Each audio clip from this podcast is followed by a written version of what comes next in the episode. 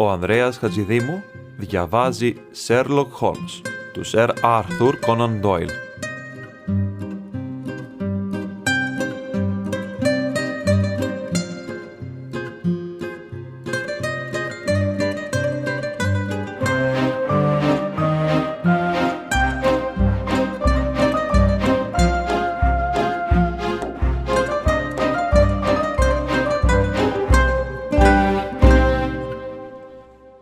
Τα απομνημονεύματα του Sherlock Holmes Ασημένια αστραπή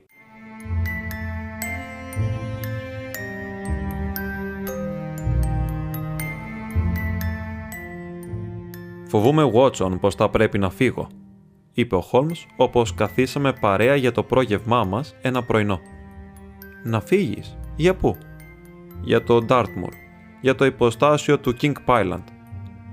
Δεν εξεπλάγιν Ειλικρινά η μόνη μου απορία ήταν για ποιο λόγο δεν είχε ήδη αναμειχθεί επί της σπουδαιοτά τη αυτής υποθέσεως, η οποία αποτελούσε το υπαριθμόν ένα θέμα συζήτησης καθόλου το μήκος και το πλάτος της Αγγλίας.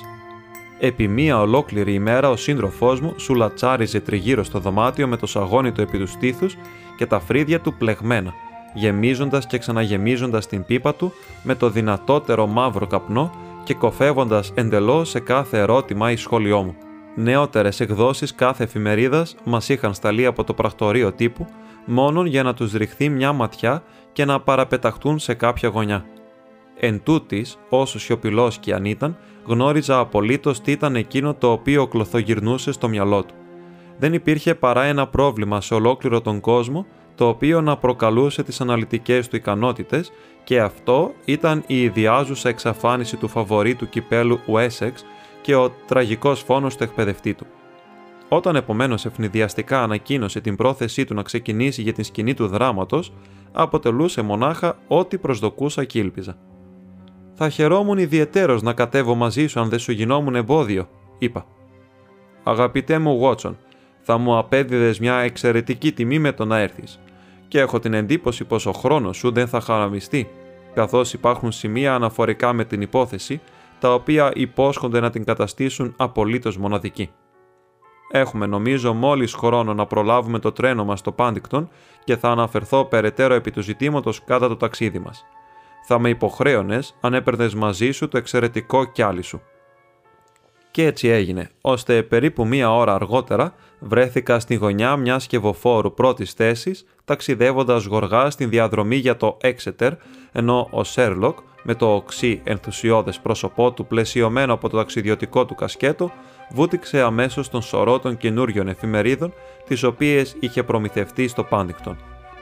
Είχαμε αφήσει το Ρέντινγκ πολύ πίσω μας, προτού ρίξει την τελευταία κάτω από το κάθισμά του και μου προσφέρει την ταπακέρα του.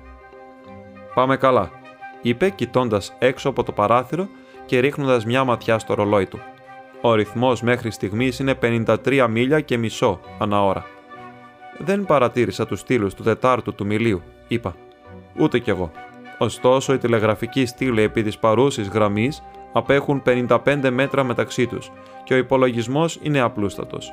Να υποθέσω πως έχεις ασχοληθεί με το ζήτημα της δολοφονίας του Τζον Στράκερ και της εξαφάνισης του Ασημένια Αστραπή.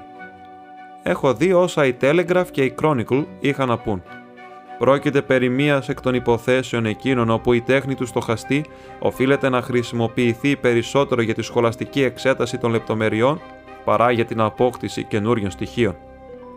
Η τραγωδία υπήρξε τόσο ασυνήθιστη, τόσο απόλυτη και τέτοιας προσωπικής φύσεως για τόσο πολύ κόσμο, ώστε πάσχουμε από πληθώρα εικασιών, προβλέψεων και υποθέσεων.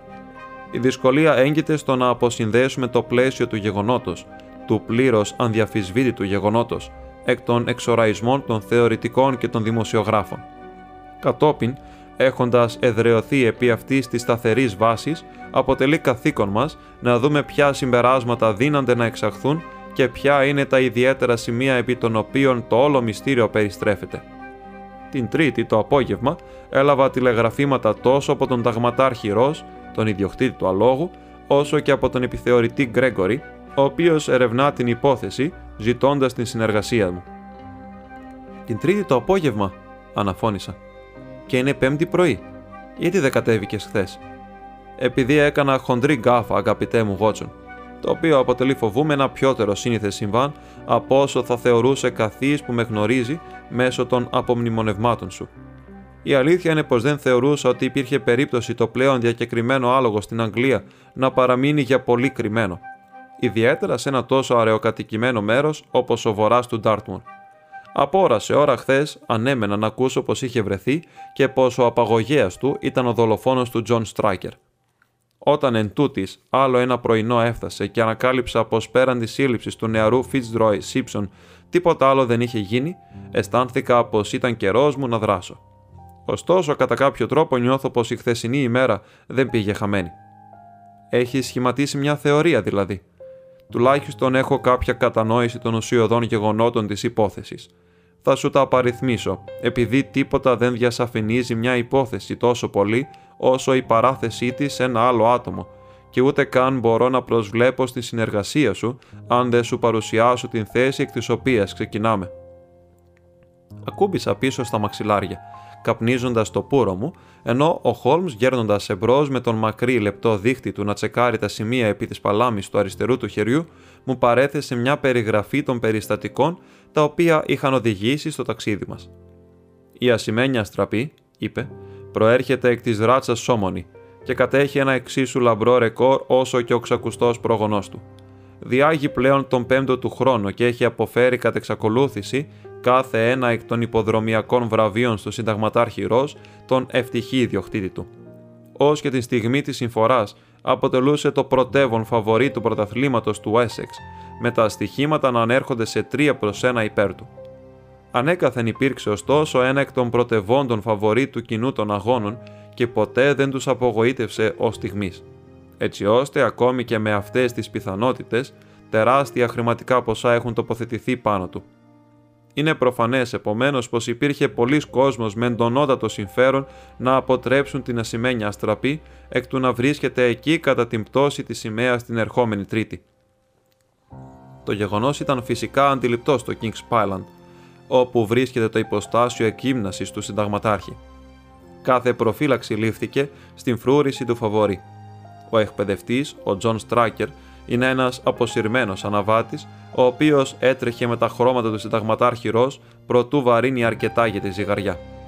Έχει υπηρετήσει τον συνταγματάρχη για πέντε χρόνια ως ιππέας και επτά ως εκπαιδευτής, και πάντοτε υπήρξε ένας εργατικός και τίμιος υπηρέτης. Στην δούλεψή του εργάζονταν τρία παλικάρια. Επειδή οι εγκαταστάσεις είναι μικρές, περιλαμβάνοντας μόνον τέσσερα άλογα συνολικά, ένα από αυτά τα παλικάρια έμενε κάθε νύχτα στον στάβλο ενώ οι υπόλοιποι κοιμόντουσαν στο πατάρι. Και οι τρεις τους είχαν άμεμπτο χαρακτήρα. Ο Τζον Στράκερ, ο οποίος είναι παντρεμένος, ζούσε σε μια μικρή βίλα περί τις 200 γιάρδες από τους στάβλους. Δεν έχει παιδιά. Συντηρεί μια υπηρέτρια και είναι σχετικά ευκατάστατος. Η περιοχή τριγύρω είναι αρκετά απομονωμένη. Όμως, κάπου μισό μίλι προς τα βόρεια, υπάρχει μια μικρή συστάδα από βίλες οι οποίες έχουν χτιστεί από έναν εργολάβο του Τάβιστοκ προς χρήση από ανήμπορους και άλλους που επιθυμούν να απολαύσουν την αγνή ατμόσφαιρα του Ντάρτμουρ. Το ίδιο το Tavistock βρίσκεται δύο μίλια στα δυτικά, ενώ στην άλλη πλευρά του Ρικότοπου, επίσης δύο μίλια σε απόσταση, βρίσκεται η μεγαλύτερη εγκατάσταση εκπαίδευσης του Μάπλετον, η οποία ανήκει στον Λόρδο Backwater και διευθύνεται από τον Σίλας Μπράουν. Προς κάθε άλλη κατεύθυνση, ο Ρικότοπος αποτελεί μια παντελή ερημιά, κατοικούμενος μονάχα από λίγους περιπλανόμενους τσιγκάνους. Ταύτη ήταν η γενική κατάσταση το βράδυ της περασμένης Δευτέρας, όταν η καταστροφή προέκυψε. Εκείνο το βράδυ τα άλογα είχαν ασκηθεί και ποτιστεί ο συνήθως και οι στάβλοι είχαν κλειδωθεί στις 9 η ώρα. Δυο από τα παλικάρια είχαν πάει στο σπίτι του εκπαιδευτή, όπου είχαν πάρει βραδινό στην κουζίνα, ενώ ο τρίτος, ο Νέτ Χάντερ, παρέμεινε φρουρός. Λίγα λεπτά μετά τις 9 η υπηρέτρια, η Edith Baxter, κατέβασε το βραδινό τους στους στάβλους το οποίο περιελάμβανε μαγειρευτό αρνίσιο μπούτι με κάρι. Δεν πήρε τίποτα πόσιμο καθώς υπήρχε βρύση στους τάβλους και αποτελούσε κανόνα πως το παλικάρι που είχε βάρδια δεν θα έπινε τίποτα άλλο. Η υπηρέτρια είχε μια λάμπα μαζί της καθώς ήταν υπερβολικά σκοτεινά και το μονοπάτι διέσχιζε τον ανοιχτό ρικότοπο. Η Edith Baxter βρισκόταν μόλις 30 μέτρα από τους τάβλους όταν ένας άντρα εμφανίστηκε μέσα από το σκοτάδι και τη ζήτησε να σταματήσει. Καθώς εισήλθε στον κύκλο του κυτρινοπού φωτός που έπεφτε από τη λάμπα, είδε πως επρόκειτο περί ατόμου καλλιεργημένης εμφάνισης, ντυμένου με γκρίζο του κοστούμι και τραγιάσκα. Φορούσε γκέτες και κράταγε ένα βαρύ μπαστούνι με σφαιρική λαβή. Εντυπωσιάστηκε πολύ εν τούτης εκ της υπερβολικής χλωμάδας του προσώπου του και της θρασίτητας της συμπεριφοράς του. Η ηλικία του, σκέφτηκε, θα έπρεπε να είναι πιότερο άνω των 30 παρά κάτω. Μπορείς να μου πεις πού βρίσκομαι, ρώτησε. Είχα σχεδόν καταλήξει πώς θα κοιμηθώ στην ερημιά όταν είδα το φως της λάμπας σου. Βρισκόσαστε κοντά στο υποστάσιο εκγύμνασης του King Pyland, είπε εκείνη. Ω αλήθεια, τι μοναδική τύχη, αναφώνησε. Όπως αντιλαμβάνομαι, ένας υποκόμος κοιμάται εκεί μόνος κάθε νύχτα. σω αυτό να είναι το δείπνο του το οποίο να του πηγαίνεις. Λοιπόν, είμαι βέβαιος πως δεν θα ήσουν υπερβολικά ακατάδεκτοι να βγάλεις το αντίτιμο ενός νέου φορέματος, έτσι. Έβγαλε ένα διπλωμένο φύλλο λευκού χαρτιού από την τσέπη του γυλαίκου του. Φρόντισε να το πάρει το παλικάρι απόψε και θα έχει το ομορφότερο φουστάνι που μπορεί να αγοραστεί. Εκείνη τρομοκρατήθηκε από τον ζήλο της συμπεριφοράς του και τον προσπέρασε τρέχοντας προς το παράθυρο, μέσω του οποίου συνήθιζε να παραδίδει τα γεύματα. Ήταν ήδη ανοιχτό και ο Χάντερ ήταν καθισμένος στο μικρό τραπέζι εντός. Είχε αρχίσει να του λέει τι είχε συμβεί όταν ο ξένος εμφανίστηκε ξανά. Καλησπέρα, είπε, κοιτώντας μέσα από το παράθυρο. Ήθελα να έχω μια κουβέντα μαζί σου. Το κορίτσι ορκίζεται πως καθώς εκείνος μιλούσε, εκείνη παρατήρησε τη γωνιά του μικρού χάρτινου πακέτου να προεξέχει από το κλεισμένο του χέρι. Τι δουλειά έχετε εδώ, ρώτησε το παλικάρι. Είναι δουλειά που ίσως να αφήσει κάτι στην τσέπη σου, είπε ο άλλος. Έχεις δύο άλογα μέσα για το πρωτάθλημα του Essex, την ασημένια αστραπή και το Bayard. Δώσ' μου μια σταράτη πληροφορία και δεν θα χάσεις. Αληθεύει πως τα ζύγια ο Μπαγιάρτ θα μείνει πίσω από το άλλο 100 μέτρα στα 5 στάδια και πως ο Στάβλος έχει βάλει τα χρήματα πάνω του. Ώστε είσαι ένας από εκείνους τους καταραμένους κράχτες, φώναξε το παλικάρι. Θα σου δείξω εγώ τι τους κάνουμε στο King's Island. Πετάχτηκε πάνω και έτρεξε στην άλλη μεριά των στάβλων να λύσει το σκελί. Το κορίτσι έτρεξε στο σπίτι, μα καθώς έτρεχε, κοίταξε πίσω και είδε πως ο ξένος έγερνε μέσα στο παράθυρο. Μια στιγμή αργότερα, ωστόσο, όταν ο Χάντερ όρμησε έξω με το λαγωνικό, είχε χαθεί, και παρότι έτρεξε τριγύρω από τα χτίρια, απέτυχε να βρει κάποιο ίχνος του. Μια στιγμή, ρώτησα. Μήπως ο Σταυλίτης όταν έτρεξε έξω με το σκυλί, άφησε την πόρτα ξεκλείδωτη πίσω του; Έξοχα, Βότσον, έξοχα, μουρμούρισε ο σύντροφός μου. Η σημασία του στοιχείου μου έκανε τόσο μεγάλη εντύπωση, ώστε έστειλα ειδικό τηλεγράφημα στον Ντάρτμουρ χθες για να ξεκαθαρίσω το ζήτημα. Το παλικάρι κλείδωσε την πόρτα πριν φύγει. Το παράθυρο, να προσθέσω, δεν ήταν αρκετά μεγάλο ώστε να περάσει από μέσα ένας άνθρωπος. Ο Χάντερ περίμενε ώσπου να επιστρέψουν οι συνάδελφοί του, οπότε μήνυσε στον εκπαιδευτή και του ανέφερε τι είχε συμβεί. Ο Στράικερ αναστατώθηκε ακούγοντας το γεγονός, μολονότι δεν φαίνεται πως συνειδητοποίησε πλήρως την πραγματική σημασία του. Τον άφησε εν τούτης ακαθόριστα ανήσυχο και η κυρία Στράικερ, ξυπνώντας τη μία το πρωί, τον βρήκε να ντύνεται. Ω απάντηση στις ερωτήσεις της, είπε πως δεν μπορούσε να κοιμηθεί εξαιτίας της ανησυχίας του σχετικά με τα άλογα και πως κόπευε να κατηφορήσει ως τους τάβλους για να δει πως όλα είχαν καλώς. Τον παρακάλεσε να μείνει σπίτι καθώς άκουγε την βροχή να χτυπά πάνω στο παράθυρο, όμως παρά τις παρακλήσεις της, εκείνος φόρεσε το μεγάλο του αδιάβροχο και άφησε το σπίτι. Η κυρία Στράκερ ξύπνησε στις 7 το πρωί για να βρει πως ο σύζυγός της δεν είχε επιστρέψει ακόμη ντύθηκε βιαστικά, κάλεσε την υπηρέτρια και ξεκίνησαν για τους τάβλους. Η πόρτα ήταν ανοιχτή. Μέσα, στοριασμένος σε μια καρέκλα, ο Χάντερ ήταν βυθισμένος σε μια κατάσταση πλήρου νάρκης. Το παχνί του φαβορή ήταν άδειο και δεν υπήρχαν ίχνη του εκπαιδευτή του. Τα δύο παλικάρια που κοιμόντουσαν στο σανιδένιο πατάρι πάνω από το υποστάσιο εγέρθηκαν εσπεσμένα. Δεν είχαν ακούσει τίποτα κατά τη διάρκεια της νύχτας γιατί κοιμόντουσαν και οι δυο βαθιά. Ο Χάντερ βρισκόταν προφανώς υπό την επίρρεια κάποιου ισχυρού ναρκωτικού και καθώς τίποτα που να έβγαζε νόημα δεν γινόταν να προέρθει από εκείνον, αφέθηκε να κοιμηθεί για να το ξεπεράσει, ενώ τα άλλα δύο παλικάρια και οι δύο γυναίκες έτρεξαν έξω προς αναζήτηση των αγνοωμένων. Είχαν ακόμη ελπίδες πως ο εκπαιδευτής είχε βγάλει έξω το άλογο για πρωινή εξάσκηση, όμως ανεβαίνοντας τον λοφίσκο πλησίων της οικίας από όπου όλα τα γειτονικά ρικοτόπια ήταν ορατά, όχι μόνο δεν κατόρθωσαν να δουν πουθενά ίχνη του αγνοούμενου φαβορή, αλλά αντιλήφθηκαν κάτι το οποίο τους προειδοποίησε πως βρίσκονταν ενώπιον μιας τραγωδίας. Περίπου ένα τέταρτο του μιλίου από τους στάβλους το αδιάβροχο του Τζον Στράκερ ανέμιζε από έναν βράχο. Μόλις πιο πέρα υπήρχε μια γούβα στο ρεικότοπο και στον πάτο της βρέθηκε το νεκρό σώμα του άτυχου εκπαιδευτή. Το κεφάλι του είχε συντριβεί από το βάναυσο χτύπημα κάποιου βαριού όπλου και ήταν πληγωμένο στο μηρό όπου υπήρχε ένα μακρύ βαθύ κόψιμο που είχε καταφερθεί εμφανώς από κάποιο πολύ αιχμηρό εργαλείο.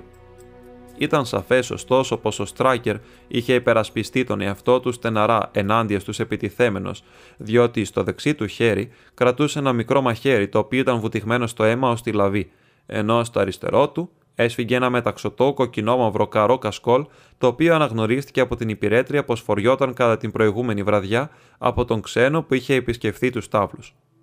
Ο Χάντερ, έχοντας συνέλθει από τον λίθο αργό του, ήταν επίσης απολύτως βέβαιος όσον αφορά την κυριότητα του κασκόλ.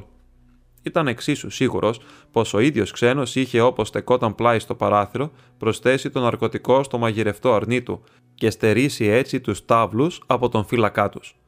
Όσο για το αγνοούμενο άλογο, υπήρχαν άφθονες αποδείξεις στη λάσπη που βρισκόταν στον πάτο του μοιραίου κυλώματο πως βρισκόταν εκεί κατά την ώρα της πάλης.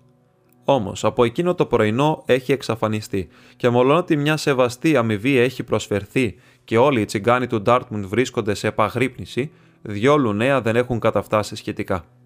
Τέλος, μια ανάλυση έδειξε πως τα υπολείμματα του δείπνου του σταυλίτη περίχαν σημαντική ποσότητα σκόνης οποίου, ενώ οι άνθρωποι του σπιτιού μοιράστηκαν το ίδιο γεύμα το ίδιο εκείνο βράδυ, δίχως κάποια άσχημη επίδραση. Αυτά είναι τα βασικά στοιχεία της υπόθεσης, απογυμνωμένα από κάθε εικασία και διατυπωμένα όσο το δυνατόν πιο ομά. Θα ανακεφαλαιώσω τώρα όσα έκανε η αστυνομία επί του ζητήματος. Ο επιθεωρητής Γκρέγκορης, τον οποίο ανετέθη υπόθεση, είναι εξαιρετικά ικανός αξιωματικός. Αν μονάχα ήταν πρικισμένος με φαντασία, ίσως να ανερχόταν σε μεγάλα ύψη στο επάγγελμά του. Κατά την άφηξή του, αμέσως εντόπισε και συνέλαβε τον άνθρωπο επί του οποίου οι υποψίες φυσικά έπιπταν. Ελάχιστη δυσκολία υπήρξε να εντοπιστεί, διότι κατοικούσε σε μία από εκείνες τις βίλες στις οποίες αναφέρθηκα. Το όνομά του, όπως φαίνεται, ήταν Fitzroy Simpson.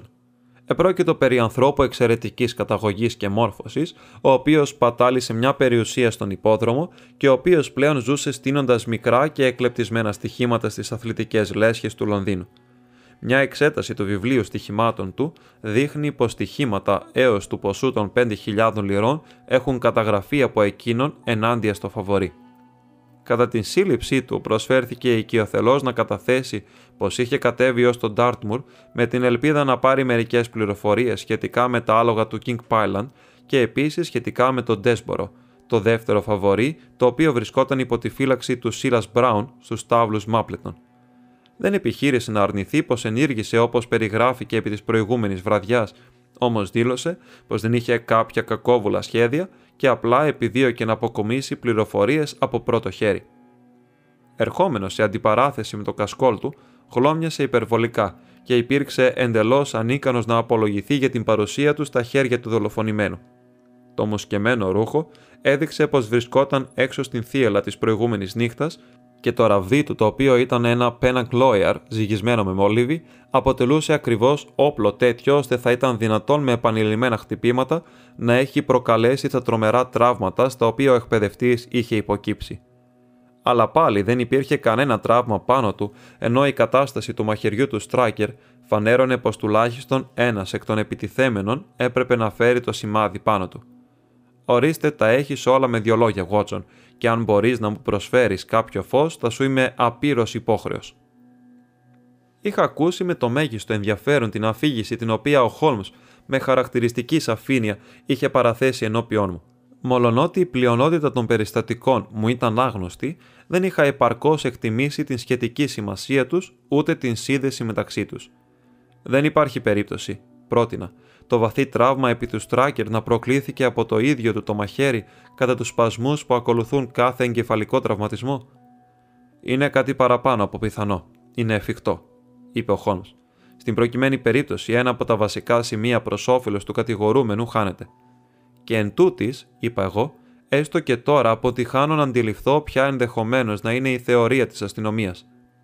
Φοβάμαι πως όποια θεωρία και αν δεχθούμε, έχει σοβαρότερες ενστάσεις ενάντια της, αντιγύρισε ο σύντροφός μου. Η αστυνομία φαντάζεται, όπως το εκλαμβάνω, πως αυτός ο Fitzroy Simpson, έχοντας ναρκώσει το παλικάρι και έχοντας κατά κάποιο τρόπο αποκτήσει αντίγραφο του κλειδιού, άνοιξε την πόρτα του στάβλου και πήρε το άλογο, με την πρόθεση εμφανώς να το απαγάγει μια και καλή. Το χαλινάρι του αποσιάζει, έτσι ώστε ο Σίμψον πρέπει να του το φόρεσε. Κατόπιν, έχοντας αφήσει ανοιχτή την πόρτα πίσω του, οδηγούσε το άλογο προς το ρικότοπο, όπου είτε συναντήθηκε είτε προφτάστηκε από τον εκπαιδευτή. Ένας καυγάς φυσικά ξεκίνησε. Ο Σίμψον πέταξε έξω τα μυαλά του εκπαιδευτή με το βαρύ μπαστούνι του, δίχως να δεχτεί κάποιο τραύμα από το μικρό μαχαίρι που ο Στράκερ χρησιμοποίησε σε αυτοάμυνα, και κατόπιν ο κλέφτης είτε οδήγησε το άλογο σε κάποιο μυστικό κρυσφύγετο ή αλλιώς το άλογο τόσκασε κατά τη διάρκεια της πάλης και περιπλανιέται πλέον έξω στους δρικότοπου. Αυτή είναι η υπόθεση όπως εμφανίζεται στην αστυνομία και απίθανη όσο είναι, όλες οι άλλες εξηγήσεις είναι ακόμη πιο απίθανες. Εν τούτης, πολύ σύντομα θα θέσω υποδοκιμασία το ζήτημα όταν βρεθώ επί τόπου και μέχρι τότε ειλικρινά δεν βλέπω πώς γίνεται να προχωρήσουμε περαιτέρω από την τρέχουσα θέση μας. Είχε βραδιάσει πριν φτάσουμε την μικρή πόλη του Τάβιστοκ, η οποία απλώνεται σαν το κέντρο μιας ασπίδας κατά μεσής του πελώριου κύκλου του Ντάρτμουρ. Δυο κύριοι μας περίμεναν στο σταθμό. Ο ένας, ψηλός, ξανθός με λιονταρίσια μαλλιά και γενιάδα, και κατά περίεργο τρόπο διεισδυτικά ανοιχτογάλαζα μάτια. Ο άλλος, ένα μικρόσωμο μετρημένο άτομο, υπερβολικά ευπρεπές και κομψό, με ρεντικότα και γκέτες ψαλιδισμένες φαβορίτες και ένα γυάλινο μάτι. Ο τελευταίος ήταν ο συνταγματάρχης Ρος, ο ξακουστός φύλαθλος. Ο άλλος, ο επιθεωρητής Γκρέγκορη, ένας άντρας ο οποίος ταχύτατα αποκτούσε φήμη στην Αγγλική αστυνομική διεύθυνση. Είμαι ευτυχής που κατεβήκατε, κύριε Χόλμς, είπε ο συνταγματάρχης. Ο επιθεωρητής από εδώ έχει κάνει όλα όσα είναι δυνατόν να γίνουν, όμως θέλω να μην μείνει πέτρα ασήκωτη στην προσπάθεια να δικαιωθεί ο φουκαράς ο Στράκερ και στον εντοπισμό του αλόγου μου. Υπήρξαν κάποιες νεότερες εξελίξεις, ρώτησε ο Χόλμς.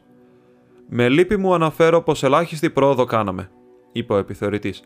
Έχουμε μια ανοιχτή άμαξα απ' έξω και καθώς αναμφίβολα θα θέλατε να δείτε το μέρος πριν σκοτεινιάσει, θα μπορούσαμε να το συζητήσουμε στην διαδρομή. Ένα λεπτό αργότερα καθόμασταν όλοι μας σε ένα άνετο λαντό και περνούσαμε κροταλίζοντας μέσα από την παλαιά γραφική πόλη του Devonshire. Ο επιθεωρητής Γκρέγορη ξεχύλιζε την υπόθεσή του και εξέσπασε σε μια ροή σχολείων, ενώ ο Χόλμς πέταγε κάποια περιστασιακή ερώτηση ή ένα επιφώνημα.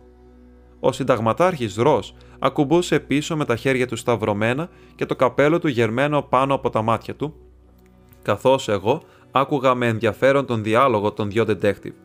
Ο Γκρέκορη διατύπωνε την θεωρία του, η οποία ήταν σχεδόν ακριβώς όπως ο Χόλμς είχε προβλέψει στο τρένο. Το δίχτυ έχει τραβηχτεί αρκετά στενά γύρω από τον Fitzroy Simpson, σχολίασε, και πιστεύω και ο ίδιος πως είναι ο άνθρωπός μας. Συγχρόνως αναγνωρίζω πως τα στοιχεία μας είναι εντελώς συμπαραμαρτούντα και πως κάποια νέα εξέλιξη ίσως να το ανατρέψει. Σχετικά με το μαχαίρι του Στράκερ, καταλήξαμε πλήρως πως τραυματίστηκε κατά την πτώση του. Ο φίλος μου, ο Δόκτωρ Γότσον, μου το πρότεινε καθώς κατεβαίναμε. Αν έχει έτσι, θα είναι ενάντια σε αυτόν τον Σίμψον. Αναμφίβολα, δεν έχει κάποιο μαχαίρι ούτε κάποιο ίχνος τραύματος. Οι αποδείξεις εναντίον του είναι ασφαλώς εξαιρετικά ισχυρές είχε μεγάλο συμφέρον στην εξαφάνιση του φοβορή. Βαρύνεται υπό την υποψία της δηλητηρίασης του σταυλίτη, βρισκόταν αναφίβολα έξω κατά την καταιγίδα, ήταν οπλισμένος με βαρύ μπαστούνι και το κασκόλ του βρέθηκε στο χέρι του νεκρού. Ειλικρινά πιστεύω πως έχουμε αρκετά για να παρουσιαστούμε ενώπιον του δικαστηρίου. Ο Χόλμς κούνησε το κεφάλι του. Ένας έξυπνος συνήγορος θα τα έκανε όλα σκόνη, είπε. Γιατί να πάρει το άλογο από τον στάβλο, αν ήθελε να το βλάψει, γιατί να μην το κάνει εκεί. Βρέθηκε κάποιο αντικλείδι στην κατοχή του. Ποιος φαρμακοποιός του πούλησε το κονιορτοποιημένο όπιο; Υπεράνω όλων, πού θα μπορούσε κάποιος ξένος στην περιοχή να κρύψει ένα άλογο και μάλιστα ένα άλογο όπως αυτό; Ποια είναι η δική του εξήγηση σχετικά με το χαρτί το οποίο ζήτησε να δώσει η υπηρέτρια στο σταυλίτη; Λέει πως ήταν ένα χαρτονόμισμα 10 λιρών. Ένα βρέθηκε στο πορτοφόλι του, Ωστόσο, οι υπόλοιπες δυσκολίες σας δεν είναι τόσο ανυπέρβλητες όσο δείχνουν. Δεν είναι ξένο στην περιοχή. Έχει ενοικιάσει κατοικία δύο φορές στο Τάβιστοκ για καλοκαίρι. Το όπιο προφανώς ήρθε από το Λονδίνο. Το κλειδί, έχοντας εξυπηρετήσει το σκοπό του, θα πετάχτηκε. Το άλογο ίσως να βρίσκεται στον πάτο ενός από τα ορίγματα ή στα παλιά ορυχεία του ρικότοπου. Τι λέει σχετικά με το κασκόλ, αποδέχεται πως είναι δικό του και δηλώνει πως το έχασε. Όμως, ένα καινούριο στοιχείο έχει κατατεθεί στην υπόθεση, το οποίο ίσως να εξηγεί την απομάκρυνση του αλόγου από τον στάβλο. Ο Χόλμς τέντωσε τα αυτιά του. Ανακαλύψαμε ίχνη τα οποία δείχνουν πως μία ομάδα τσιγκάνων διανυχτέρευσε τη νύχτα της Δευτέρας εντός ενός μιλίου από το σημείο όπου ο φόνος έλαβε χώρα. Την Τρίτη είχαν φύγει. Λοιπόν, προποθέτοντα πως υπήρξε συνεννόηση μεταξύ του Σίμψον και εκείνων των τσιγκάνων, δεν θα υπήρχε περίπτωση να οδηγεί το άλογο σε αυτούς όταν ευνηδιάστηκε και γιατί να μην το έχουν τώρα; Είναι ασφαλώς δυνατόν. Ο ρικότοπος οργώνεται για εκείνους τους τσιγκάνους. Έχω επίσης εξετάσει κάθε στάβλο και παράσπιτο στο Τάβιστοκ και για αχτίνα 10 μιλίων. Υπάρχει ένας ακόμη στάβλος προπόνησης αρκετά κοντά όπως καταλαβαίνω. Μάλιστα και αποτελεί παράγοντα τον οποίο ασφαλώς δεν πρέπει να παραβλέψουμε. Καθώς ο Ντέσμπορο, το άλογό τους, ήταν δεύτερος στα στοιχήματα, έχουν συμφέρον στην εξαφάνιση του φαβορή. Ο Σίλας Μπράουν, ο εκπαιδευτής, είναι γνωστό πως είχε βάλει μεγάλα στοιχήματα επί του αγώνα και δεν ήταν φίλος του φουκαρά του Στράκερ. Έχουμε εν τούτης εξετάσει τους τάβλους και δεν υπάρχει τίποτα που τον συνδέει με την υπόθεση. Και τίποτα να συνδέει εκείνον τον άνδρα το Σίμψον με τα συμφέροντα των στάβλων Μάπλετον, τίποτα απολύτως. Ο Χόλμς έγειρε πίσω στην άμαξα και η συζήτηση έπαψε. Μερικά λεπτά αργότερα ο οδηγός μας σταμάτησε σε μια κομψή μικρή βίλα από κοκκινότουβλο με προεξέχουσες μαρκίζες που βρισκόταν πλάι στον δρόμο. Κάποια απόσταση μακρύτερα, πίσω από μια περίφραξη, απλωνόταν ένα μακρύ χτίσμα με γκρίζα κεραμίδια. Προς κάθε άλλη μεριά απλώνονταν τα χαμηλά υψώματα της άγονη έκτασης, διακοπτόμενης μόνο από το καμπαναριό του Τάβιστοκ, και εκ μιας συστάδα οικημάτων μακρύτερα στα δυτικά τα οποία επισήμεναν τους τάβλους Μάπλετον. «Να με συγχωρείτε», είπε στρεφόμενος στον συνταγματάρχη Ρος, ο οποίος τον κοιτούσε με κάποια έκπληξη. «Ονειροπολούσα». Υπήρχε μια λάμψη στα μάτια του και μια καταπιεσμένη αναστάτωση στην συμπεριφορά που με έπεισαν, συνηθισμένος καθώς ήμουν στους τρόπους του, πως το χέρι του βρισκόταν επί ενός στοιχείου, μόλον ότι αδυνατούσα να διανοηθώ πού το είχε ανακαλύψει. Μήπως θα προτιμούσατε να μεταβούμε αμέσως στον τόπο του εγκλήματος, είπε ο Γκρέγορη.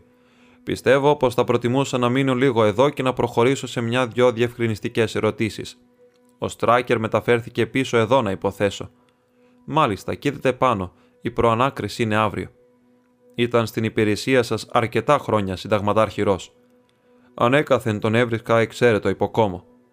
Να υποθέσω πως συντάξετε μια κατάσταση των όσων είχε στις τσέπες του τη στιγμή του θανάτου του επιθεωρητά.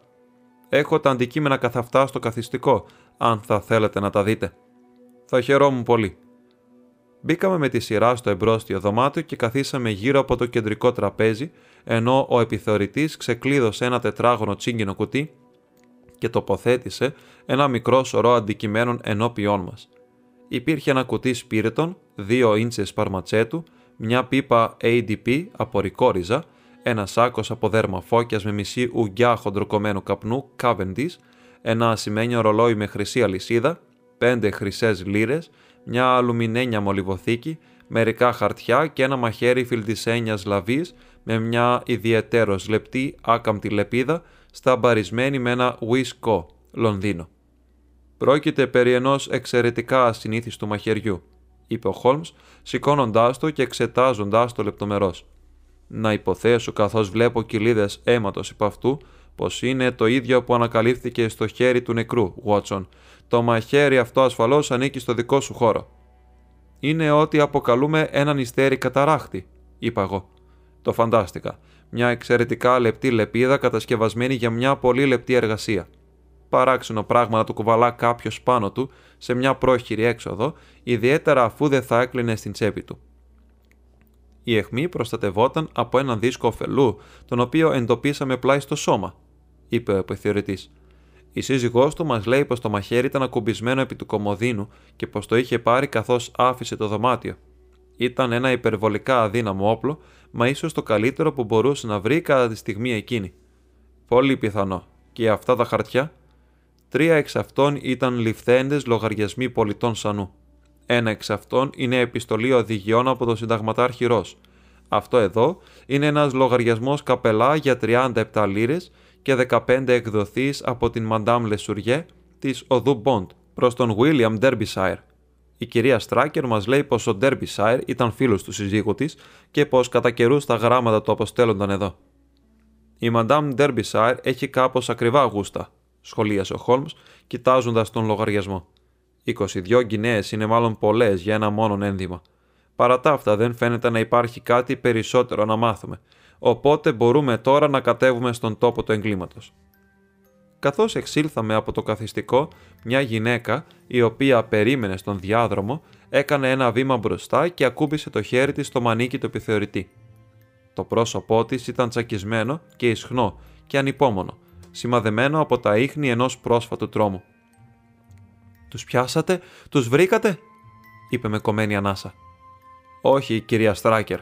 Όμως ο κύριος Χόλμς από εδώ ήρθε από το Λονδίνο για να μας βοηθήσει και θα κάνουμε κάθε τι δυνατό». «Σίγουρα δεν σας συνάντησα στο Πλίμουθ σε μια υπαίθρια γιορτή προ λίγο καιρού, κυρία Στράκερ», είπε ο Χόλμς. «Όχι, κύριε, ασφάλετε», Τρομάρα μου, μα θα έπαιρνα όρκο γι' αυτό. Φορούσατε ένα μεταξωτό ένδυμα στο χρώμα της περιστέρας, με τελείωμα από φτερά στουρθοκαμήλου. Ποτέ μου δεν είχα ένα τέτοιο φόρεμα, κύριε, απάντησε η κυρία. Αχ, αυτό το διευθετεί πλήρως, είπε ο Χόλμς, και με μια συγνώμη ακολούθησε τον επιθεωρητή έξω. Ένα σύντομο περπάτημα μέσα από τον ρικότοπο μας έφερε στο κύλωμα στο οποίο το σώμα είχε ανακαλυφθεί. Στην άκρη του βρισκόταν ο ράχος επί του οποίου το πανοφόρι κρεμόταν. Δεν είχε αέρα εκείνη τη νύχτα, όπως αντιλαμβάνομαι, είπε ο Χόλμς. Καθόλου, αλλά πολύ βαριά βροχή. Στην προκειμένη περίπτωση το πανοφόρι δεν παρασύρθηκε στον ράχο, αλλά τοποθετήθηκε εκεί. Μάλιστα, ήταν απλωμένο πάνω από τον θάμνο. Με γεμίζεται από ενδιαφέρον. Αντιλαμβάνομαι πως το έδαφος έχει υποδοπατηθεί για τα καλά. Αναμφίβολα, πολλά πόδια πρέπει να πέρασαν από εδώ από τη νύχτα της Δευτέρας. Ένα κομμάτι καναβάτσο έχει τοποθετηθεί στο πλάι και όλοι σταθήκαμε πάνω του. Έξοχα. Σε αυτό τον σάκο έχω μια από τις μπότες που ο Στράκερ φορούσε, ένα από τα παπούτσια του Fitzroy Simpson και ένα εκμαγείο πετάλου της ασημένιας αστραπής. Αγαπητέ μου επιθεωρητή, ξεπεράσατε τον εαυτό σας.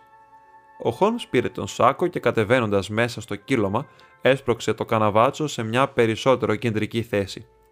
Κατόπιν, απλώθηκε μπρούμητα και αναπάβοντας το σαγόνι του στα χέρια του, προέβη σε μια προσεκτική μελέτη της ποδοπατημένης λάσπης εμπρός του. «Όπα», είπε ξαφνικά. «Τι είναι αυτό» ήταν ένα μισοκαμένο σπίρτο, το οποίο ήταν τόσο καλυμμένο από λάσπη που έμοιαζε αρχικά σαν ένα μικρό κομμάτι ροκανίδι. Δεν καταλαβαίνω πώς το παρέβλεψα, είπε ο επιθεωρητής με μια έκφραση ενόχλησης.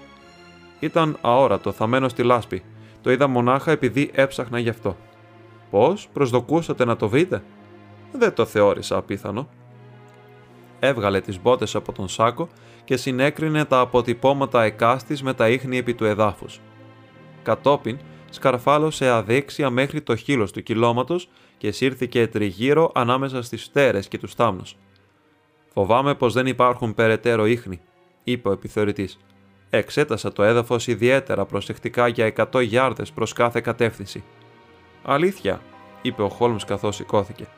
Δεν θα δείξω απρέπεια επαναλαμβάνοντας το ξανά κατόπιν όσων λέτε.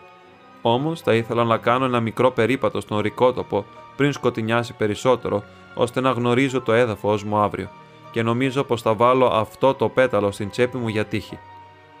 Ο συνταγματάρχης Ρος, ο οποίος είχε εμφανίσει ορισμένες ενδείξεις ανυπομονησίας προς την σιωπηλή και συστηματική μέθοδο εργασίας του συντρόφου μου, κοίταξε το ρολόι του.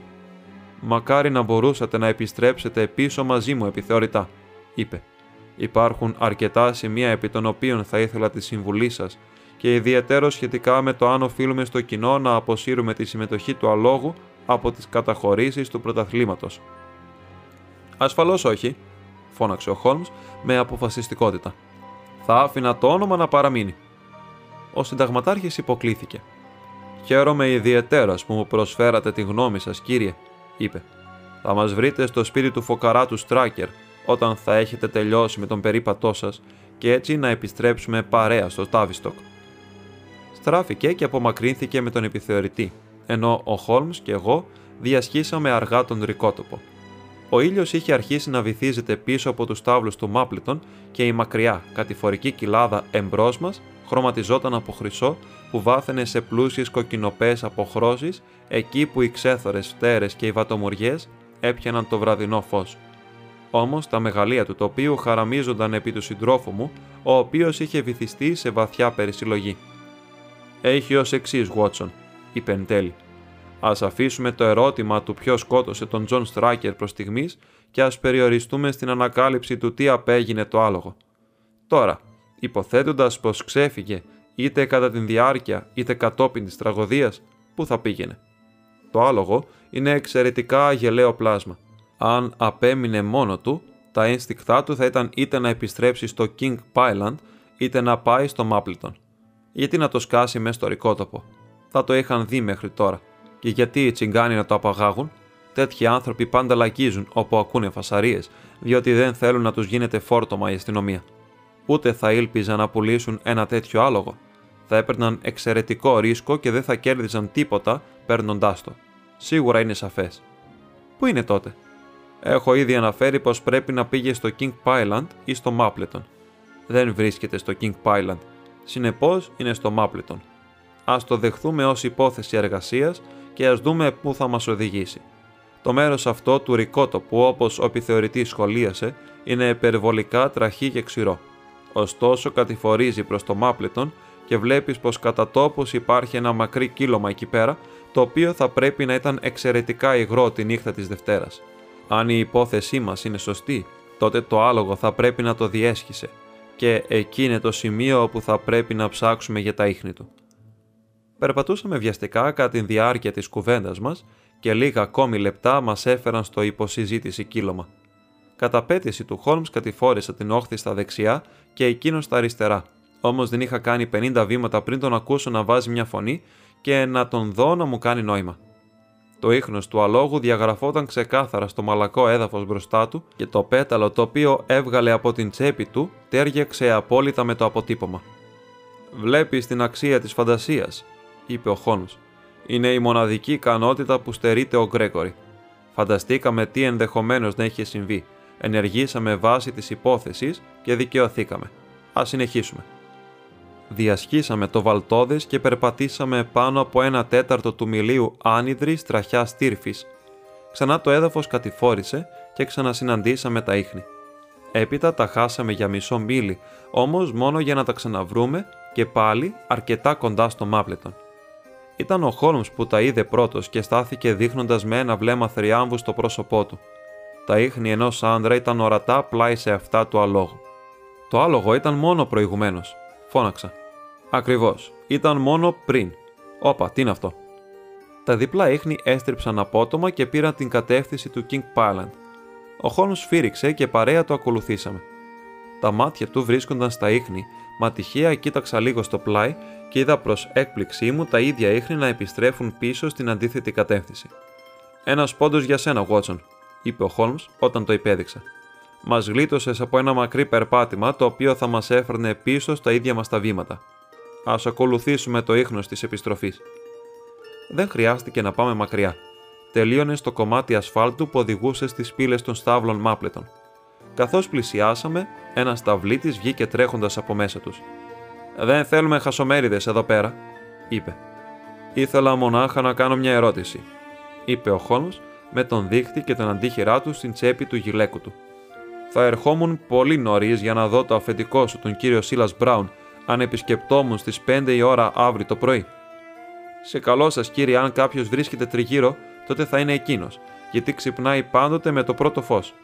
Αλλά ορίστε νάτο, κύριε, για να απαντήσεις στις ερωτήσεις σας ο ίδιος. Όχι, κύριε, όχι. Παίζετε η θέση μου αν με δει να αγγίζω τα λεφτά σας. Αργότερα, αν το θέλετε. Καθώς ο Σέρλοκ έβαλε πίσω την μισή κορώνα που είχε βγάλει από την τσέπη του, ένας αγριοπός ηλικιωμένος ήρθε βιαστικά από την πύλη με ένα κυνηγετικό καμτσίκι νεωρείται από το χέρι του. Τι είναι αυτό, Ντόουσον, φώναξε. Δεν έχει κουτσοπολιά. Γύρνα στη δουλειά σου. Και εσύ τι στο διάβολο θέλεις εδώ; Δέκα λεπτά κουβέντας μαζί σας, καλέ μου κύριε, είπε ο Χόλμς με τη γλυκύτερη δυνατή φωνή. Δεν έχω χρόνο να μιλάω σε κάθε σουρτούκι, Δεν θέλουμε κανένα ξένο εδώ. Κοπανάτε την. Ιδάλω, ίσως να βρείτε ένα σκύλο στο κατόπι σας. Ο Χόλμς έγειρε εμπρός και ψιθύρισε κάτι στο αυτί του εκπαιδευτή. Τραντάχτηκε από το ξάφνισμα έντονα και κοκκίνησε ως τους κροτάφους του. Είναι ψέμα, φώναξε. Ένα διαβολεμένο ψέμα. Πολύ καλά. Θα το συζητήσουμε εδώ δημοσίως ή θα το κουβεντιάσουμε στο σαλόνι σας. Όχου, ελάτε μέσα αν το θέλετε. Ο Χόλμς χαμογέλασε. Δεν θα περιμένεις παραπάνω από λίγα λεπτά, Βότσον, είπε. Λοιπόν, κύριε Μπράουν, είμαι απολύτως στην διάθεσή σας. Πέρασαν 20 λεπτά και τα κόκκινα είχαν όλα τους ξεθοριάζει σε γκρίζα προτού ο Χόλμς και ο εκπαιδευτής επανεφανιστούν. Ποτέ μου δεν αντίκρισα μια τέτοια αλλαγή όπως αυτή που είχε επέλθει επί του Σίλας Μπράουν σε εκείνο το σύντομο διάστημα. Το πρόσωπό του είχε οχριάσει, σταγόνες υδρότα γυάλιζαν στο μέτωπό του και τα χέρια του έτρεμαν σε σημείο που το κυνηγητικό καμτσίκι πήγαινε ερχόταν σαν κλαδί στον άνεμο. Η ξυπασμένη δεσποτική συμπεριφορά του είχε επίσης χαθεί και ήταν μαζεμένος στο πλάι του συντρόφου μου σαν σκύλος στον αφέντη του. Οι εντολές σας θα πραγματοποιηθούν, τα πάντα θα γίνουν, είπε. Δεν επιτρέπεται να υπάρξει κανένα λάθος, είπε ο Χόλμς κοιτώντας γύρω του. Ο άλλος μόρφασε καθώς διάβασε την απειλή στα μάτια του. Όχι, όχι, δεν θα υπάρξει κανένα λάθος, θα είναι εκεί. Να το αλλάξω πρώτα ή όχι. Ο Χόλμς το σκέφτηκε λίγο και κατόπιν ξέσπασε σε γέλια. Όχι, μην το κάνεις, είπε. Θα σου μηνύσω σχετικά. Διόλου κόλπα λοιπόν, αλλιώς. Ω, έχετε μου εμπιστοσύνη, έχετε μου εμπιστοσύνη. Μάλιστα, πιστεύω πως μπορώ. Λοιπόν, θα έχεις νέα μου αύριο. Στράφηκε επί τόπου αγνοώντα το τρεμάμενο χέρι που ο άλλος είχε απλώσει προς το μέρος του και ξεκινήσαμε για το King Pilot. Πιότερο τέλειο μείγμα τραμπούκου, δειλού και ύπουλο από τον αφέντη Σίλας Μπράουν, σπανίως έχω συναντήσει, σχολίασε ο Χόλμς, καθώς βαδίζαμε παρέα κατάκοπη. Έχει το άλογο λοιπόν; Προσπάθησε όλο τα ελίκια να ξεφύγει, όμως του περιέγραψα με τέτοια κρύβεια ποιες υπήρξαν οι ενέργειες του εκείνο το πρωινό, ώστε είναι πεπισμένος πως τον παρακολουθούσα. Φυσικά παρατήρησες πως τα ασυνήθιστα τετράγωνα δάχτυλα στα αποτυπώματα και εκείνα των δικών του μποτών ταυτίζονταν απόλυτα. Πάλι, φυσικά ουδή κατώτερος δεν θα είχε τολμήσει να κάνει ένα τέτοιο πράγμα. Του περιέγραψα πως όταν σύμφωνα με το συνήθειό του ήταν ο πρώτος κάτω, αντιλήφθηκε ένα ξένο άλογο να περιπλανιέται στο ρικότοπο, πως πήγε κοντά του και την έκπληξή του αναγνωρίζοντάς το από το λευκό μέτωπο το οποίο έχει δώσει στο φαβορή το όνομά του, πως η τύχη του είχε φέρει στην κατοχή του το μοναδικό άλογο που θα μπορούσε να νικήσει εκείνος το οποίο είχε τοποθετήσει όλα του τα χρήματα.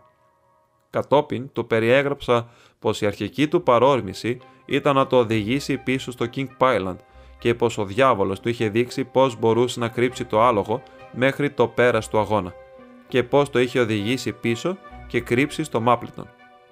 Όταν του ανέφερα κάθε λεπτομέρεια τα παράτησε και σκεφτόταν μόνο πώς να σώσει το δωμάρι του.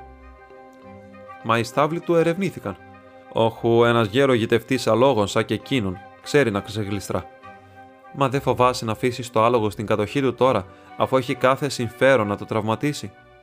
Αγαπητέ μου φίλε, θα το φυλάξει ω την κόρη του ματιού του, γνωρίζει πως η μόνη του ελπίδα ελέους είναι να το παρουσιάσει σο. Ο συνταγματάρχης Ρος δεν μου έδωσε την εντύπωση ανθρώπου που θα υπήρχε περίπτωση να δείξει αρκετό έλεος ασχέτως της κατάστασης. Το ζήτημα δεν αφορά το συνταγματάρχη Ρος. Ακολουθώ τις δικές μου μεθόδους και λέω όσα λίγα ή πολλά επιθυμώ. Αυτό είναι το πλεονέκτημα του να είσαι ανεπίσημος. Δεν γνωρίζω αν το παρατήρησες, Βότσον, όμως η συμπεριφορά του συνταγματάρχη υπήρξε μια ιδέα υπεροπτική προς εμένα. Πλέον σκοπεύω να διασκεδάσω λίγο εις βάρος του. Μην του αναφέρεις τίποτα σχετικά με το άλογο. Ασφαλώς όχι δίχως την άδειά σου. Και φυσικά όλα αυτά αποτελούν ζήτημα δευτερευούσης σημασίας εν συγκρίσει με το ερώτημα του ποιος σκότωσε τον Τζον Στράκερ. Και θα αφοσιωθεί σε αυτό. Απεναντίας θα επιστρέψουμε παρέα στο Λονδίνο με το βραδινό τρένο. Έμεινα αποσβολωμένος στα λόγια του φίλου μου. Βρισκόμασταν μόλις λίγες ώρες στο Devonshire και το ότι θα παρατούσε μια έρευνα την οποία είχε ξεκινήσει τόσο έξοχα μου ήταν εντελώς ακατανόητο. Ούτε λέξη δεν κατόρθωσα να του πάρω μέχρι που βρεθήκαμε πίσω στο σπίτι του εκπαιδευτή. Ο συνταγματάρχης και ο επιθεωρητής μας περίμεναν στο σαλόνι. «Ο φίλος μου και εγώ επιστρέφουμε στην πόλη με την βραδινή ταχεία», είπε ο Χόλμς. «Πήραμε μια καλούτσικη δόση από τον όμορφο αέρα του Ντάρτμουρ. Ο επιθεωρητής γούρλωσε τα μάτια του και το χείλος του συνταγματάρχη σούφρωσε σε έναν περιφρονητικό μορφασμό. ώστε εγκαταλείπετε την σύλληψη του δολοφόνου του καημένου του Στράκερ, είπε.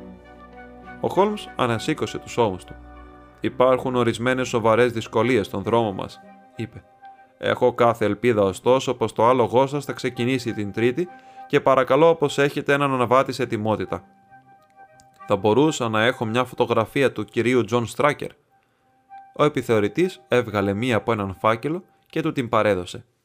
Αγαπητέ μου Γκρέγορη, προβλέπετε όλες μου τις επιθυμίες. Αν θα μου επιτρεπόταν να σας ζητήσω να με περιμένετε εδώ για μια στιγμή, έχω μία ερώτηση την οποία θα ήθελα να υποβάλω στην υπηρέτρια.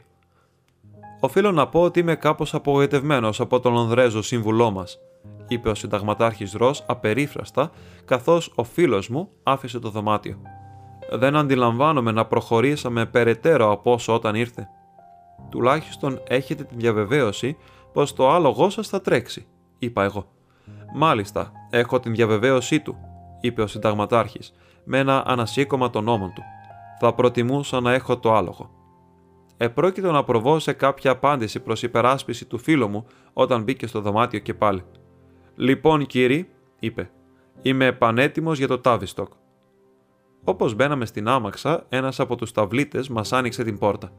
Μία ξαφνική ιδέα φάνηκε να έρχεται στον Χόλμς γιατί έγειρε μπρος και άγγιξε το παλικάρι στο μανίκι. Έχετε μερικά πρόβατα στον περίβολο, είπε. Ποιος τα φροντίζει. Εγώ, κύριε. Πρόσεξες κάτι που να μην πάει καλά μαζί τους πρόσφατα. Βασικά, κύριε, όχι και κάτι το ιδιαίτερο. Όμως τρία από αυτά κουτσάθηκαν, κύριε. Είδα πως ο Χόλμς υπήρξε εξαιρετικά ικανοποιημένος γιατί χασκογέλασε και έτρεψε τα χέρια του. Παρατραβηγμένο, Βότσον, πολύ παρατραβηγμένο, είπε, τσιπώντας το χέρι του. Γκρέγκορη, να σου συστήσω την προσοχή σε αυτή την ασυνήθιστη επιδημία μεταξύ των προβάτων. Ξεκίνα άμαξα. Ο συνταγματάρχης Ρος είχε ακόμη την έκφραση που εξέφραζε την άσχημη γνώμη που είχε σχηματίσει για τις ικανότητες του συντρόφου μου, όμως είδα από το πρόσωπο του επιθεωρητή πως η προσοχή είχε εντόνως διαγερθεί. Θεωρείτε πως είναι σημαντικό, ρώτησε. Εξαιρετικά, μάλιστα. Υπάρχει κάποιο σημείο επί το οποίο θα επισύατε την προσοχή μου; Στο περίεργο περιστατικό του σκύλου τη νύχτα. Το σκυλί δεν έκανε τίποτα τη νύχτα. Αυτό ήταν το περίεργο συμβάν, σχολίασε ο Σέρλοκ. Τέσσερις ημέρες αργότερα, ο Χόλμς και εγώ βρισκόμασταν και πάλι στο τρένο με προορισμό το Winchester για να δούμε τον αγώνα του κυπέλου Wessex. Ο συνταγματάρχης Ρος μας συνάντησε με τα ραντεβού έξω από τον σταθμό και πήγαμε με το αμάξι μου στην πίστα έξω από την πόλη. Το πρόσωπό του ήταν σκυθροπό και η συμπεριφορά του ήταν ψυχρή όσο έπαιρνε. Ούτε φωνή ούτε ακρόαση από το άλογό μου, είπε. Υποθέτω πως θα τον γνωρίσετε μόλις τον δείτε, ρώτησε ο Χόλμς. Ο συνταγματάρχης υπήρξε εξαιρετικά θυμωμένος. Είμαι στις υποδρομίες εδώ και 20 χρόνια και ποτέ δεν ερωτήθηκα μια τέτοια ερώτηση κατά το παρελθόν, είπε.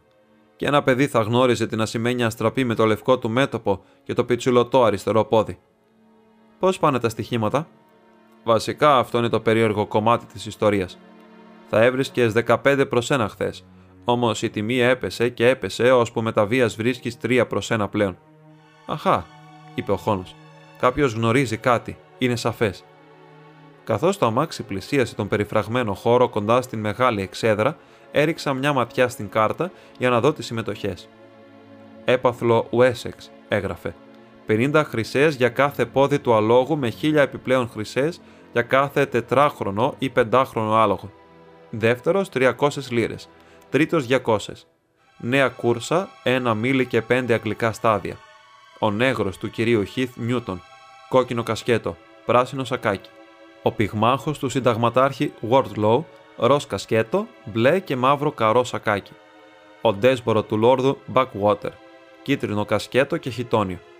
Η ασημένια αστραπή του συνταγματάρχη Ροζ, μαύρο κασκέτο, κόκκινο σακάκι.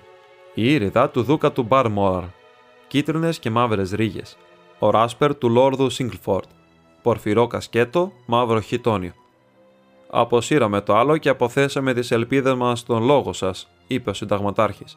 Μα τι είναι αυτό, η ασημένια αστραπή το φαβορεί; Πέντε προς τέσσερα εναντίον της ασημένιας αστραπής, βροντοφώναξε ο εκφωνητή.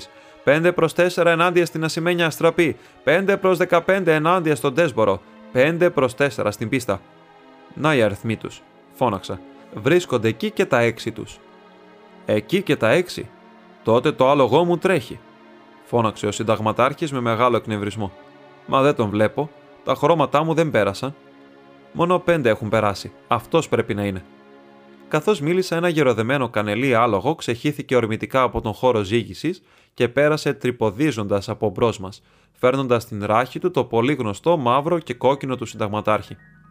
Δεν είναι το άλογό μου, φώναξε ο ιδιοκτήτης. Το ζωντανό αυτό δεν έχει ούτε μια λευκή τρίχα πάνω στο σώμα του. Τι είναι αυτό που κάνετε, κύριε Χόλμς; Καλά, καλά, ας δούμε πώς θα πάει, είπε ο φίλος μου ατάρχα. Για μερικές στιγμές κάρφωσε το βλέμμα του μέσα από το κιάλι μου. Έξοχα, ένα εξαιρετικό ξεκίνημα, φώναξε ξαφνικά. Να τα, παίρνουν τη στροφή. Από το αμάξι μας είχαμε μια υπέροχη θέα καθώς εμφανίστηκαν στην ευθεία. Τα έξι άλογα βρίσκονταν τόσο κοντά που ένα χαλί θα μπορούσε να τα καλύψει. Όμως τα μισά, το κίτρινο των στάβλων μάπλετων πήρε το προβάδισμα.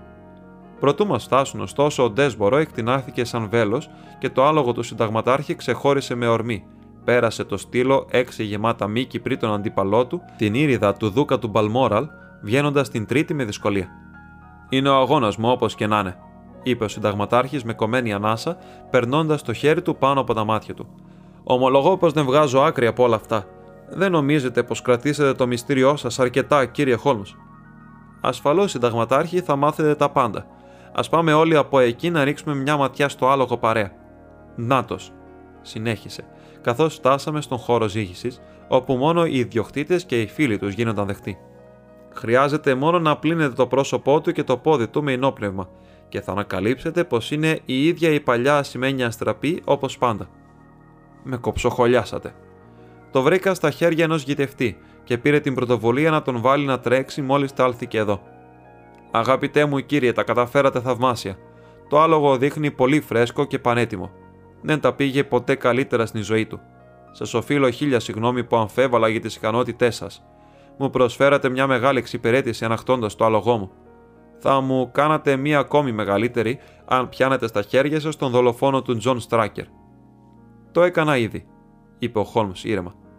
Ο συνταγματάρχης και εγώ τον κοιτάξαμε με έκπληξη.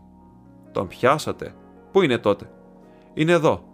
Εδώ. Πού; Παρέα μου επί της παρούσης στιγμής. Ο συνταγματάρχης αναψοκοκκίνησε θυμωμένα.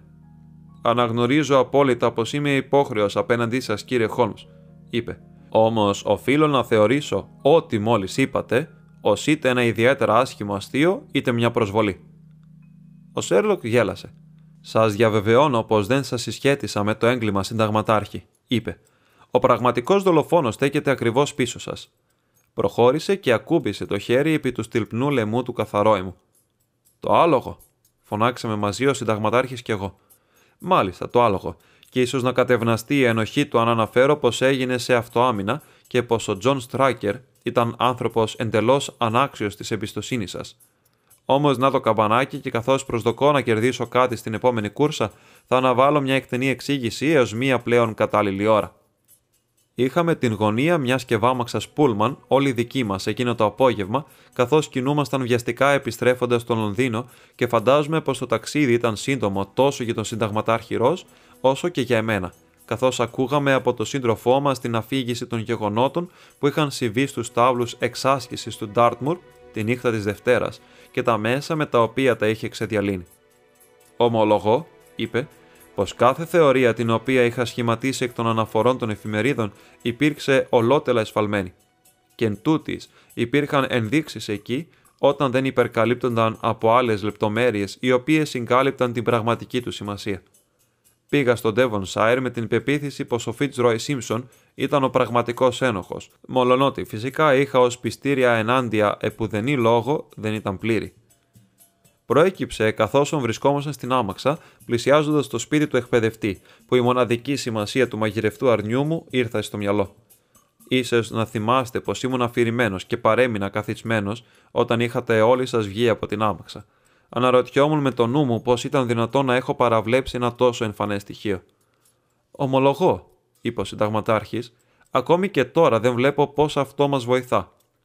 Αποτέλεσε τον πρώτο κρίκο της αλληλουχίας των συλλογισμών μου. Το κονιορτοποιημένο όπιο, επουδενή λόγο δεν είναι άγευστο. Η γεύση δεν είναι δυσάρεστη, αλλά είναι αντιληπτή. Αν αναμειγνιόταν με ένα συνηθισμένο γεύμα, όποιος το έτρωγε, αναμφίβολα θα το εντόπιζε και πιθανότατα δεν θα έτρωγε περισσότερο. Ένα καρίκευμα ήταν ακριβώς το μέσο το οποίο θα συγκάλυπτε την γεύση. Υπό καμία περίπτωση δεν θα μπορούσε αυτός ο ξένος, ο Ρόι Σίμψον, να ήταν υπέτειος ώστε το μαγειρευτό να έχει σερβιριστεί στην οικογένεια του εκπαιδευτή εκείνο το βράδυ και είναι ασφαλώς εξαιρετικά τερατώδη σύμπτωση να υποθέσουμε πως έτυχε να περνάμε κονιορτοποιημένο όπιο επί της ίδιας εκείνης βραδιάς που είχε μαγειρευτεί γεύμα το οποίο θα συγκάλυπτε την γεύση. Είναι αδιανόητο. Συνεπώς, ο Σίμψον διαγράφεται από την υπόθεση και η προσοχή μας επικεντρώνεται στον Στράκερ και τη σύζυγό του, τους μοναδικούς δυο ανθρώπους που θα μπορούσαν να έχουν επιλέξει το μαγειρευτό αρνί για δείπνο εκείνο το βράδυ. Το όπιο προσθέθηκε όταν το φαγητό ετοιμάστηκε για τον Σταυλίτη, διότι οι υπόλοιποι έφαγαν το ίδιο γεύμα δίχως κάποιες αρνητικές παρενέργειες. Ποιος από αυτούς τότε είχε πρόσβαση σε εκείνο το πιάτο δίχως να τους αντιληφθεί η υπηρέτρια; Πριν καταλήξω σε εκείνο το ερώτημα, είχα ήδη συλλάβει τη σημασία της σιωπής του σκύλου, διότι ένας πραγματικός συμπερασμός αδιάλειπτα υποδεικνύει άλλους. Το περιστατικό του Σίμψον μου είχε φανερώσει πως ένας σκύλος παρέμενε στους στάβλους, και όμως μολονότι κάποιος είχε μπει μέσα και πάρει έξω το άλογο, δεν είχε γαυγίσει αρκετά ώστε να ξυπνήσει τα δυο παλικάρια στο πατάρι. Προφανώς, ο μεταμεσονύκτιος επισκέπτης ήταν κάποιος τον οποίο ο σκύλος γνώριζε καλά. Ήμουν ήδη πεπεισμένος ή σχεδόν πεπεισμένος πως ο Τζον Στράκερ κατέβηκε στους στάβλους μέσα στη νύχτα και έβγαλε έξω την ασημένια στραπή. Για ποιο λόγο, για κάποιον ανέντιμο. Προφανώς. Ιδάλως γιατί να ναρκώσει τον ίδιο το σταυλίτη. Ωστόσο, τα είχα χαμένα όσον αφορά το γιατί. Υπήρξαν περιπτώσεις κατά το παρελθόν όπου εκπαιδευτές είχαν εξασφαλιστεί για σημαντικά ποσά, στοιχηματίζοντας ενάντια στα ίδια τους τα άλογα μέσω πρακτόρων και έχοντας τα κατόπιν αποτρέψει να νικήσουν με δόλο. Ορισμένες φορές είναι κάποιος πληρωμένος αναβάτης. Άλλες πάλι μερικά πιο σίγουρα και πιο αδιόρατα μέσα. Τι να ήταν εδώ, είχα την ελπίδα πως τα περιεχόμενα από τις τσέπες του ίσως με βοηθούσε να σχηματίσω κάποιο συμπέρασμα. Και το έκαναν. Δεν γίνεται να ξεχάσατε το ασυνήθιστο μαχαίρι το οποίο ευρέθη στο χέρι του νεκρού. Ένα μαχαίρι το οποίο κανείς λογικός δεν θα επέλεγε ως όπλο. Ήταν, όπως ο Δόκτωρ Βότσον μας ανέφερε, ένα είδος μαχαιριού το οποίο χρησιμοποιείται για τις πλέον λεπτές επεμβάσεις που διενεργούνται στη χειρουργική και πρόκειται να χρησιμοποιηθεί για μία λεπτή επέμβαση εκείνη τη νύχτα. Πρέπει να γνωρίζετε με τη σημαντική εμπειρία σας σε υποδρομιακά ζητήματα, συνταγματάρχηρο, πως είναι δυνατόν να κάνετε μία μικρή τομή επί των τενόντων των μυρών του αλόγου και να το κάνετε υποδόρια, έτσι ώστε να μην παραμείνει απολύτως κανένα ίχνος. Ένα άλογο που έχει πέσει θύμα μιας τέτοιας επέμβασης θα ανέπτυσε μια ελαφριά χολότητα η οποία θα αποδιδόταν σε διάστρεμα κατά την εξάσκηση ή σε μια ιδέα ρευματισμών, μα ποτέ σε εγκληματική ενέργεια. Ο κακούργος, το κάθαρμα, αναφώνησε ο συνταγματάρχης. Ορίστε η εξήγηση του γιατί ο Τζον Στράκερ ήθελε να βγάλει το άλογο έξω στον ερεικότοπο. Ένα τόσο δυναμικό ζώο θα είχε ασφαλώς ξυπνήσει και τους βαθύτερους υπναράδες όταν θα ένιωθε το τσίμπημα του μαχαιριού. Ήταν απολύτως αναγκαίο να το πραγματοποιήσει σε ανοιχτό χώρο. Ήμουν τυφλός, φώναξε ο συνταγματάρχης. Φυσικά και γι' αυτό χρειαζόταν το κερί και άναψε το σπίρτο. Αναμφίβολα, ωστόσο εξετάζοντας τα υπάρχοντά του, ήμουν τυχερός αρκετά να ανακαλύψω όχι μόνο την μέθοδο του εγκλήματος, αλλά ακόμη και τα κίνητρά του. Ω άνθρωπος του κόσμου, συνταγματάρχη, γνωρίζετε πως ο κόσμος δεν κουβαλάει τους λογαριασμούς άλλων στις τσέπες του. Έχουμε οι περισσότεροι από εμάς αρκετά να κάνουμε για να ρυθμίσουμε τους δικούς μας. Αμέσως κατέληξα πως ο Στράκερ ζούσε διπλή ζωή και διατηρούσε ένα δεύτερο νοικοκυριό. Η φύση του λογαριασμού μου φανέρωσε πως υπήρχε μια κυρία στην υπόθεση και μάλιστα κάποια που είχε ακριβά γούστα. Όσο γενναιόδωρος κι αν είστε με τους υπηρέτες σας, δύσκολα κάποιος θα ανέμενε πως θα μπορούσαν να αγοράσουν φορέματα περίπου των 20 γυναίων για τις κυρίες τους. Ρώτησα την κυρία Στράκερ σχετικά με το φόρεμα, δίχως εκείνη να το καταλάβει, και έχοντας βεβαιωθεί πως ποτέ δεν ήρθε στα χέρια της, σημείωσα την διεύθυνση του καπελά και είχα την αίσθηση πως επισκεπτόμενος εκεί με τη φωτογραφία του Στράκερ θα μπορούσα εύκολα να απορρίψω τον μυθικό Derbyshire. Εξ αυτής της στιγμής όλα ήταν ξεκάθαρα.